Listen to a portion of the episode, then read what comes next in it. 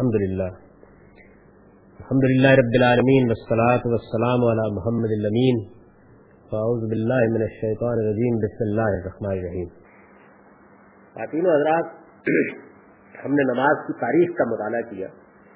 میں نے یہ ابتدا میں عرض کر دیا تھا کہ اس تاریخ کو اتنی تفصیل کے ساتھ بیان کرنے کی وجہ یہ ہے کہ ہمارے ہاں یہ غلط فہمی لوگوں نے پیدا کرنے کی کوشش کی کہ جب نماز اتنا بڑا حکم ہے اور ایسی بنیادی چیز ہے اور شب و روز کے ساتھ اس کا تعلق ہے تو قرآن مجید نے اس کی تفصیلات کیوں جاننے کی اور پھر انہوں نے اس میں شبہ پیدا کرنے کی کوشش کی۔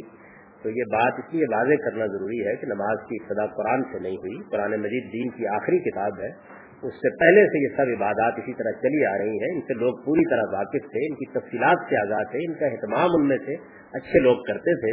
قرآن مجید نے اسی نماز کو پڑھنے کی تلقین کی ہے، اسی روزے کو رکھنے کی تلقین کی ہے، اسی حج کو ادا کرنے کی تلقین کی ہے، اسی قربانی کا اہتمام کرنے کی تلقین کی ہے۔ یہ سب عبادات جتنی ہیں جن کا ہم نے مطالعہ کیا ہے، سب اسی نوعیت کی ہے تو اس وجہ سے یہ ضروری ہے کہ بتا دیا جائے کہ یہ نماز سیدنا ابراہیم کے دین میں بھی اسی طرح تھی۔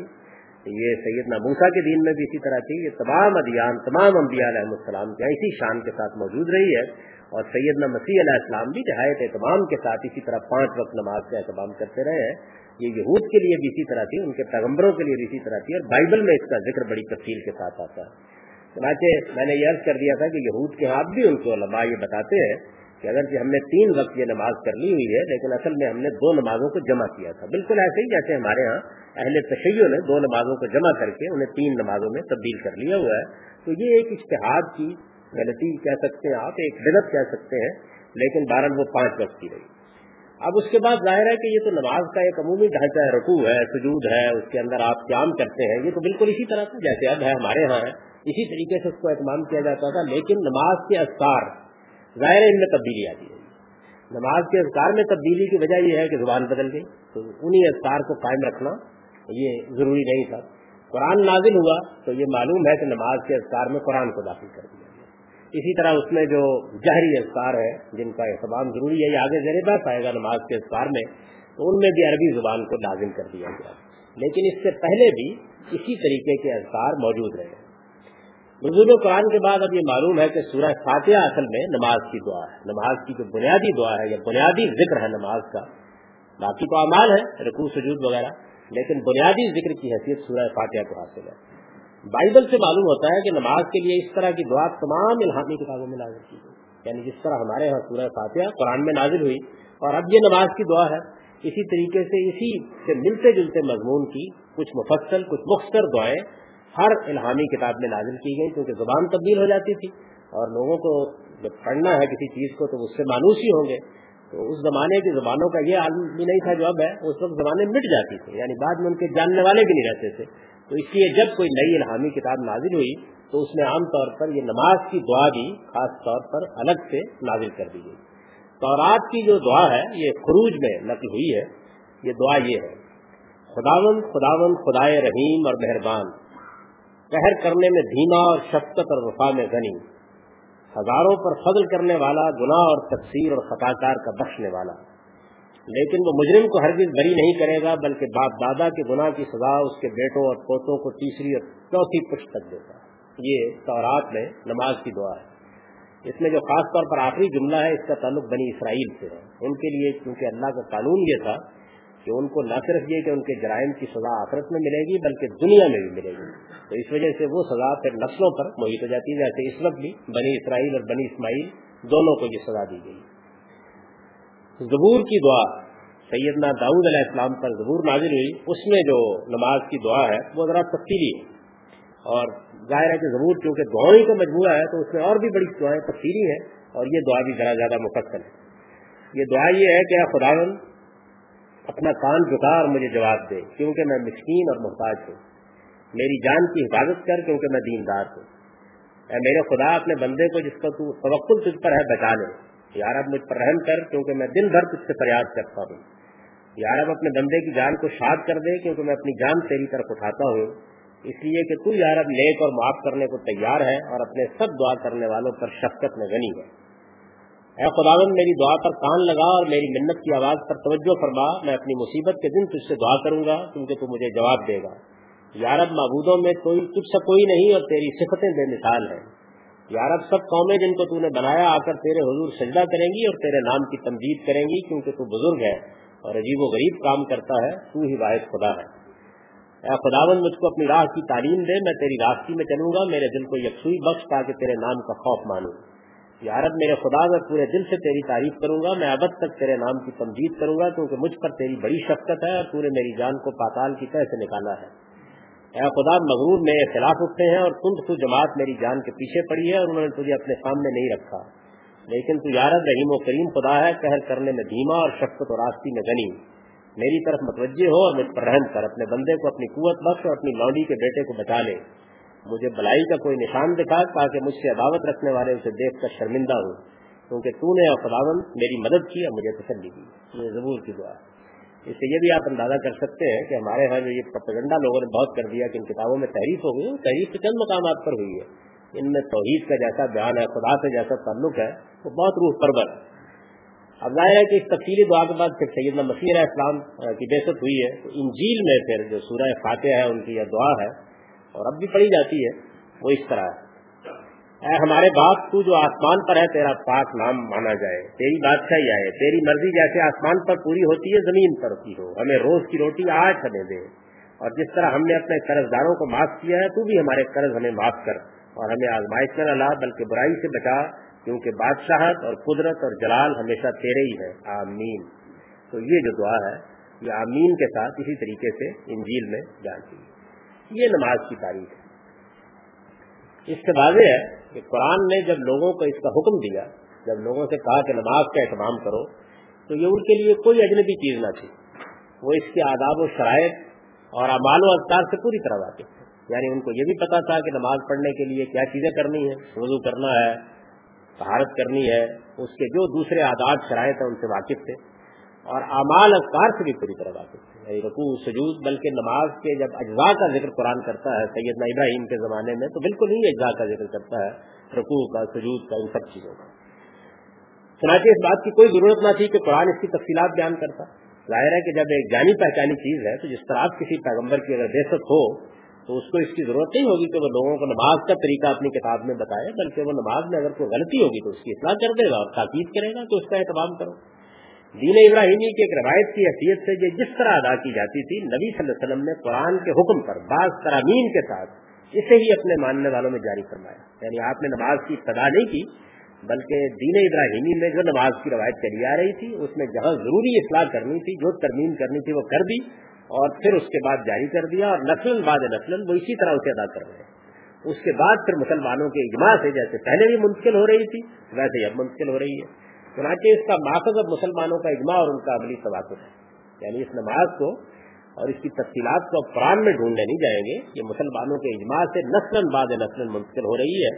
اور آگے آپ یہ دیکھیں گے کہ میں جب اس کی تفصیلات بیان کروں گا تو یہ معلوم ہو جائے گا کہ اس میں کس طریقے سے ایک ایک چیز بالکل متفق علیہ طور پر اور جیسے قرآن ہم کو منتقل ہوا ہے، اسی طریقے سے منتقل ہوئی۔ ہے اس سے پہلے کہ ہم اس کی قانونی تفصیلات میں جائیں یعنی نماز کے آداب کیا ہے نماز کے شرائط کیا ہے نماز کی جماعت کے لیے کیا احکام دیے گئے ہیں، نماز میں کوئی غلطی ہو جائے تو کیا معاملہ ہوگا مال و اذکار کی تفصیلات کیا ہے یہ چونکہ ایک بڑی مفصل چیز ہے، تو اس کو سامنے لانے سے پہلے مقصد کو ایک مرتبہ پھر ذہن میں تازہ کر لی یعنی یہ جو عبادت ہم کریں گے، اس میں کیا چیز ہے جس کو مقصد کی حیثیت آتے ہیں اللہ تعالیٰ نے ہم کو دوام ذکر یعنی ہما وقت اپنی یاد میں رہنے کا حکم دیا ہے۔ اللہ تعالیٰ نے جو تقاضا مسلمانوں سے کیا ہے وہ یہ ہے کہ وہ دمام ذکر کا اہتمام کرے یعنی مسلمان کو ہر وقت خدا کو یاد رکھنا چاہیے۔ ایک ہے یاد کرنا، زبان پر الفاظ کا آنا۔ سبحان اللہ، آپ نے کہہ دیا الحمد للہ آپ نے کہہ دیا، نماز میں آپ کھڑے ہو گئے، قرآن آپ پڑھنے بیٹھ گئے۔ یہ تو ظاہر ہے کہ کسی کسی وقت ہوگا۔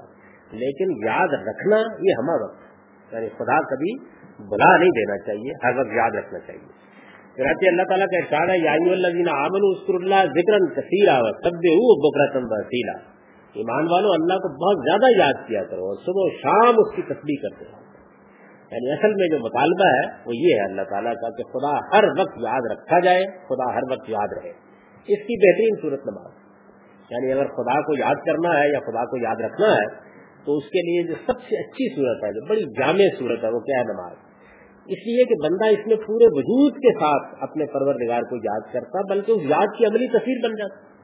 یعنی جیسے ہی آدمی نماز میں کھڑا ہوتا ہے، تو پھر یہ محض زبان نہیں جو ادا کر رہی ہوتی ہے یعنی دل خدا کے سامنے جھکا ہوا ہوتا ہے۔ آزاد تمام کے تمام اور جوارے رکوع و سجود کر کے خدا کی بندگی اور عظمت کا اعتراف کر رہے ہوتے ہیں۔ اور دوسری جانب، زبان پر بھی وہ الفاظ جاری ہوتے ہیں کہ جو خدائی کی یاد سے جاری ہو سکتے ہیں۔ چنانچہ دن رات میں پانچ وقت یہ اسی یاد کو قائم رکھنے کے لیے لازم کی گئی۔ یعنی اس کا مقصد جو قرآن نے بیان کیا وہ یہ ہے کہ خدا کو یاد رکھنے کا اہتمام کیا جائے۔ ہر وقت یاد رہنا چاہیے، لیکن چونکہ انسان دودھ فراموش واقع ہوا ہے تو وہ بھول جاتا ہے، تو پانچ وقت پھر اہتمام کے ساتھ ایک عبادت فرض کر دی گئی ہے تاکہ خدا کو یاد کرا دیا جائے۔ قرآن میں ہے کہ سیدنا موسا علیہ السلام کو نبوت دی گئی تو اللہ تعالیٰ نے فرمایا انی رب فاخلہ نالائق ان کا بلباد المقدس طوا وانا اختر تو کفست میں نما یو ہا اننی ان اللہ لا الہ الا انا فعبدنی واقع میں صلاۃ ذکر یہ پہلا الہام ہے جو سیدنا موسا پر ہوا ہے. اور اس سے آپ اندازہ کر سکتے ہیں کہ نماز کا معاملہ کتنا قدیم ہے. اللہ تعالیٰ نے فرمایا، یہ سورہ تاہا میں ہے. یہ میں تمہارا پروردگار ہوں. تو جوتے اتار دو. اس لیے کہ تم توا کی مقدس وادی میں ہو. اور جان لو کہ میں نے تمہیں نبوت کے لیے منتخب کر لیا ہے، لہٰذا جو کچھ وہی کیا جائے اس کو سنو۔ اس میں شبہ نہیں کہ میں ہی اللہ ہوں، میرے سوا کوئی الہ نہیں، تو میری بندگی کرو۔ اور میری یاد کے لیے نماز کا اہتمام ہے یعنی سب سے پہلے اپنی عبادت، اپنی الوحیت کا اقرار کرانے کے بعد جو حکم دیا وہ یہ ہے کہ میری یاد کو قائم کرنے کے لیے نماز کا اہتمام ہے تو اس مقصد کو ذہن میں تازہ کر لیا۔ یہ نماز اصل میں اللہ کی یاد کو قائم رکھنے کا ذریعہ ہے۔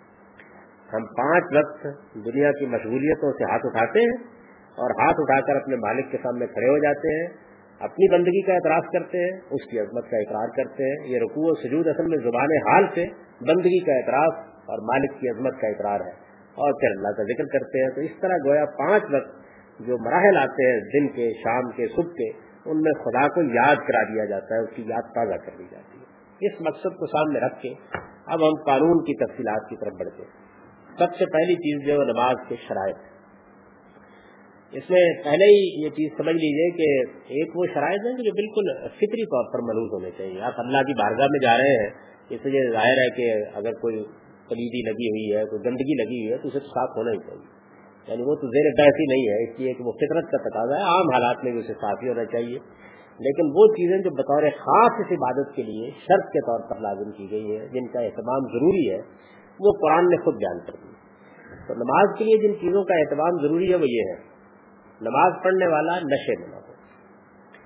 یعنی ویسے ہی نشے میں نہیں ہونا چاہیے آدمی کو، لیکن نماز کے موقع کے اوپر بطور خاص اللہ تعالیٰ نے یہ فرما دیا کہ اس طرح کی کوئی اگر لت ہے بھی تو خدا کی بارگاہ میں آنے کی جسارت نہ کرو۔ وہ باوضو ہو اور حیض و نفاس یا جنابت کے بعد اس نے غسل کر لیا۔ یعنی دوسری شرط یہ ہے کہ وہ وضو کر لے اور اگر خواتین کو ایام کی صورت رہی ہے یا جنابت میں کوئی شخص مبتلا ہے تو اس کو چاہیے کہ وہ غسل کر لے۔ سفر، مرض یا پانی کی نایابی کی صورت میں یہ دونوں مشکل ہو جائیں تو وہ تیمم کر لیں یعنی تیمم کی صورت میں ہوگا؟ تین صورتوں میں۔ سفر میں ہے آپ۔ سفر میں بعض اوقات ایسے حالات آ جاتے ہیں کہ جس میں پانی موجود تو ہوتا ہے لیکن کمیاب ہوتا ہے۔ وہ آگے اس کی تفصیل آئے گی۔ آدمی مریض ہے۔ اس کے لیے وضو کرنے میں نقصان کا اندیشہ ہے۔ تو یہ دوسری صورت ہوئی، پانی نہیں۔ تینوں صورتیں الگ الگ۔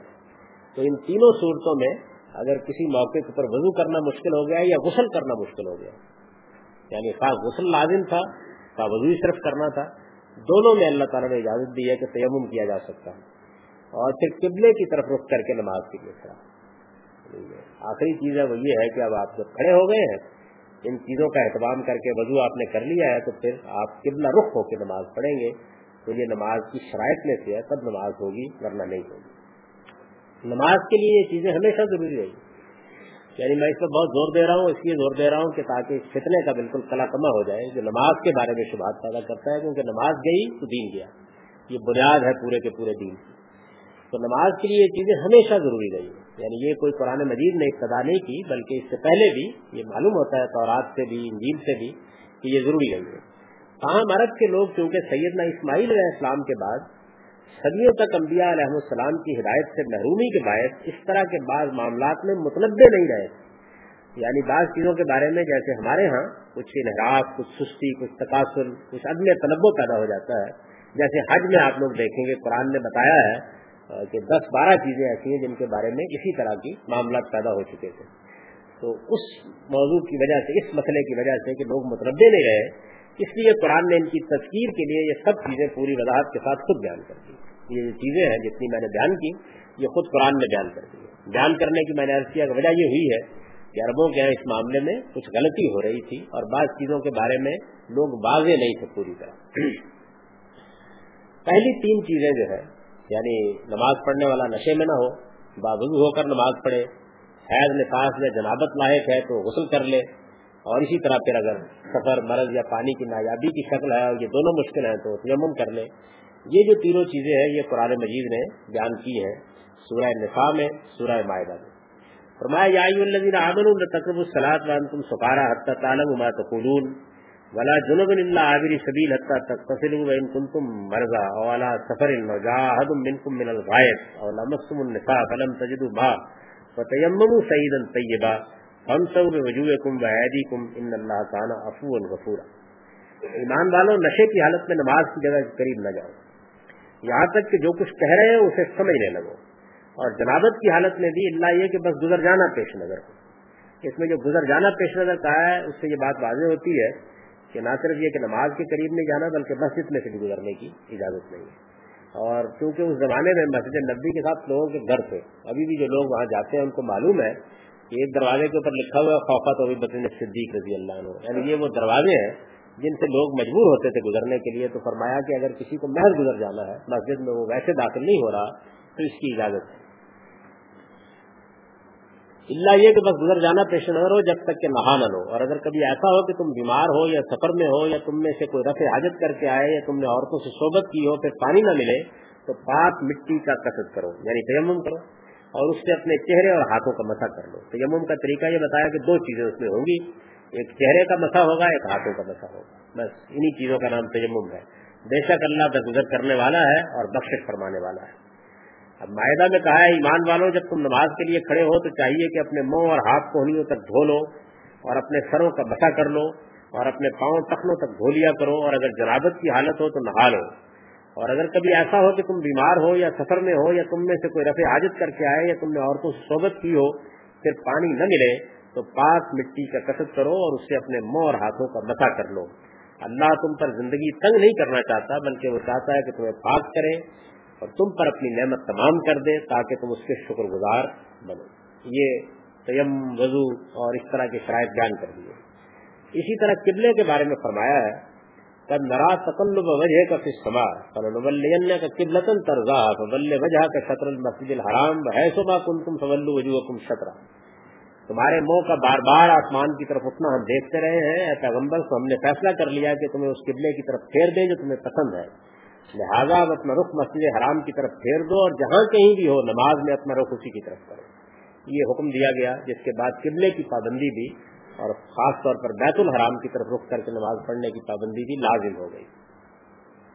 نشے اور جنابت کو یعنی اگر آپ ان آیات پر ایک نظر ڈالیں، تو نشے اور جنابت کو ان آیات میں یکساں مفت نماز قرار دیا گیا ایک ہی جگہ رکھا گیا نہ آپ نشے کی حالت میں نماز پڑھ سکتے ہیں، نہ جنابت کی حالت میں نماز پڑھ سکتے ہیں۔ اللہ تعالیٰ نے فرمایا ہے کہ ان کے ساتھ نماز اور نماز کی جگہ کے قریب نہ جاؤ۔ یعنی ان دونوں حالتوں میں نہ نماز پڑھی جا سکتی ہے، نہ مسجد میں آدمی جا سکتا ہے۔ اس سے یہ بات واضح ہوتی ہے کہ یہ دونوں حالتیں نجاست کی ہیں۔ کیونکہ نماز میں آدمی کو پاکیزہ ہو کر خدا کے حضور میں جانا چاہیے، تو یہ واضح ہو گیا کہ یہ دونوں حالتیں اللہ تعالیٰ کے نزدیک نجاست کی حالتیں بس اتنا فرق ہے کہ نشہ عقل کی نجاست ہے اور جنابت جسم چنانچہ قرآن مجید نے اسی وجہ سے شراب کو جوئے کو رکشم میں نملی شیطان کا ہے۔ یہ گندے شیطانی کام ہے۔ یہ بھی ایک طرح کی غلازت ہے جو انسان کو لاحق ہو جاتی ہے۔ ایک عقل کو لاحق ہو جاتی ہے، دوسری جسم کو لاحق ہو جاتی ہے۔ ہر شخص جانتا ہے کہ شراب جس طرح عقل کو معطل کر دیتی ہے، اسی طرح جنابت کا انقباز بھی اس انشرا اور حضور قلب کو ختم کر دیتا ہے جو نماز کے لیے مضبوط ہے۔ یعنی اس میں بھی ایک ایسی کیفیت آدمی پر ہوتی ہے کہ جس میں جو شرح صدر ہونا چاہیے، جو انشرا ہونا چاہیے، جیسی حضوری ہونی چاہیے نماز کے لیے، اس کی طرف کیونکہ آدمی کی اس طرف توجہ نہیں ہوتی تو فرمایا کہ نہانا ضروری ہے۔ اس میں اتنی رخصت البتہ اللہ تعالیٰ نے رکھ دی ہے کہ اس حالت میں کوئی شخص اگر کسی ضرورت کے باعث مسجد کے اندر سے محض گزرنا چاہے تو گزر سکتا ہے۔ فرمایا ہے کہ جنابت کی اس حالت کے بعد غسل ضروری ہے، اس کے بغیر نماز نہیں پڑھی جا سکتی۔ اس غسل کے لیے ان آیات میں تک کا سلو اور فت تہرو کے الفاظ آئے یعنی جو لفظ اللہ تعالیٰ نے استعمال کیے ہیں وہ یہ دو ہیں۔ ان کا تقاضا ہے کہ اسے پورے اہتمام کے ساتھ کیا جائے۔ یہ عربی میں چونکہ مبالغے کے سیگے ہیں، تو اس لیے یہ معلوم ہوتا ہے کہ اللہ تعالیٰ یہ چاہتے ہیں کہ جنابت کا غسل اگر آدمی نے کرنا ہو، تو یہ پھر پورے اہتمام کے ساتھ ہونا چاہیے۔ اب ظاہر ہے کہ پورا اہتمام کیا ہے؟ کیسے کرنا چاہیے؟ نبی صلی اللہ علیہ وسلم کا جو اسوا اس کے متعلق روایتوں میں بیان ہوا ہے، اس کی تفصیل یہ قرآن نے تو ایک مطلق حکم دیا ہے کہ آپ بڑے اہتمام کے ساتھ غسل کریں۔ لہٰذا جس نے اہتمام کے ساتھ اپنے طریقے پر غسل کر لیا اور ذمہ داری پوری ہو گئی، وہ نماز پڑھ سکتا ہے۔ لیکن ظاہر ہے کہ ہمارے لیے بہترین نمونہ پیغمبر کی ذات والا صفات ہے۔ آپ یہ غسل کیسے کرتے تھے؟ اس کی تفصیلات روایتوں میں بیان ہوئی۔ وہ تفصیل یہ ہے، پہلے ہاتھ دھوئے جائیں، پھر شرمگاہ کو بائیں ہاتھ سے دھو کر اچھی طرح صاف کیا جائے۔ پھر پورا وضو کیا جائے۔ سوائے اس کے کہ پاؤں آخر میں دھونے کے لیے چھوڑ دیا جائے۔ یعنی حضور کا طریقہ یہ تھا کہ آپ ہاتھ دھوتے، پھر شرمگاہ کو اچھی طرح سے صاف کرتے، دھو کر، کیونکہ جنابت کا غسل تھا، پھر پورا وضو کرتے تھے۔ یعنی نبی صلی اللہ علیہ وسلم کا طریقہ نہیں، کتنا پاکیزہ طریقہ ہے یعنی اس میں کتنا اہتمام ہے، اور کیسے آپ نے دو عبادتوں کو اکٹھا کر لیا اس میں۔ پھر پورا وضو کرتے، سوائے اس کے کہ پاؤں آخر میں دھونے کے لیے چھوڑ دیے جائے۔ پھر بالوں میں انگلیاں ڈال کر سر پر اس طرح پانی ڈالا جائے کہ ان کی جڑوں تک پہنچ جائے۔ یعنی اہتمام کے ساتھ آپ بالوں میں انگلیاں پھیرتے اور یہ کوشش کرتے کہ پانی ان کی جڑوں تک پہنچ جائے۔ پھر سارے بدن پر پانی ڈال لیا جائے۔ جیسے آپ غسل کرتے ہیں، آخر میں پاؤں دھو لیا جائے۔ یعنی یہ حضور کا طریقہ ہے۔ بڑی خیر و برکت کا طریقہ ہے۔ کوئی آدمی اس کا اہتمام کرتا ہے تو پیغمبر کے طریقے کی پیروی کرتا ہے اور اس سے بڑی کوئی سعادت نہیں ہے۔ لیکن قانونی لحاظ سے جب آپ نے اہتمام کے ساتھ غسل کر لیا تو پھر غسل ہو گیا۔ یعنی اہتمام کے ساتھ غسل آپ نے اس ترتیب کو توڑ کر کر لیا۔ آپ نے وضو نہیں کیا، یا کسی آدمی نہر میں چلان لگائی، ڈبکی لگا کر اچھی طرح سے سودا سے واپس آ گیا تو غسل ہو گیا۔ لیکن یہ کہ حضور کا طریقہ جو ہے، وہ میں نے آپ سے کیا کہ یہ سیدہ عائشہ کی روایت ہے کہ نبی صلی اللہ علیہ وسلم جب غسل جنابت کرتے تو پہلے دونوں ہاتھ دھوتے، پھر دائیں ہاتھ سے بائیں پر پانی ڈال کر اپنی شرمگاہ صاف کرتے، پھر نماز کے وضو کی طرح وضو کرتے۔ پھر پانی لیتے اور اپنی انگلیاں بالوں کی جڑوں میں ڈال دیتے، یہاں تک کہ جب دیکھ لیتے کہ پانی جلد تک پہنچ گیا ہے، تو اپنے سر پر تین چلو پانی اڈھیلتے پھر سارے جسم پر پانی بہا لیتے، پھر دونوں پاؤں دھوتے۔ یہ تفصیل بیان کی ہے سیدہ نے مسلم کی روایت میں۔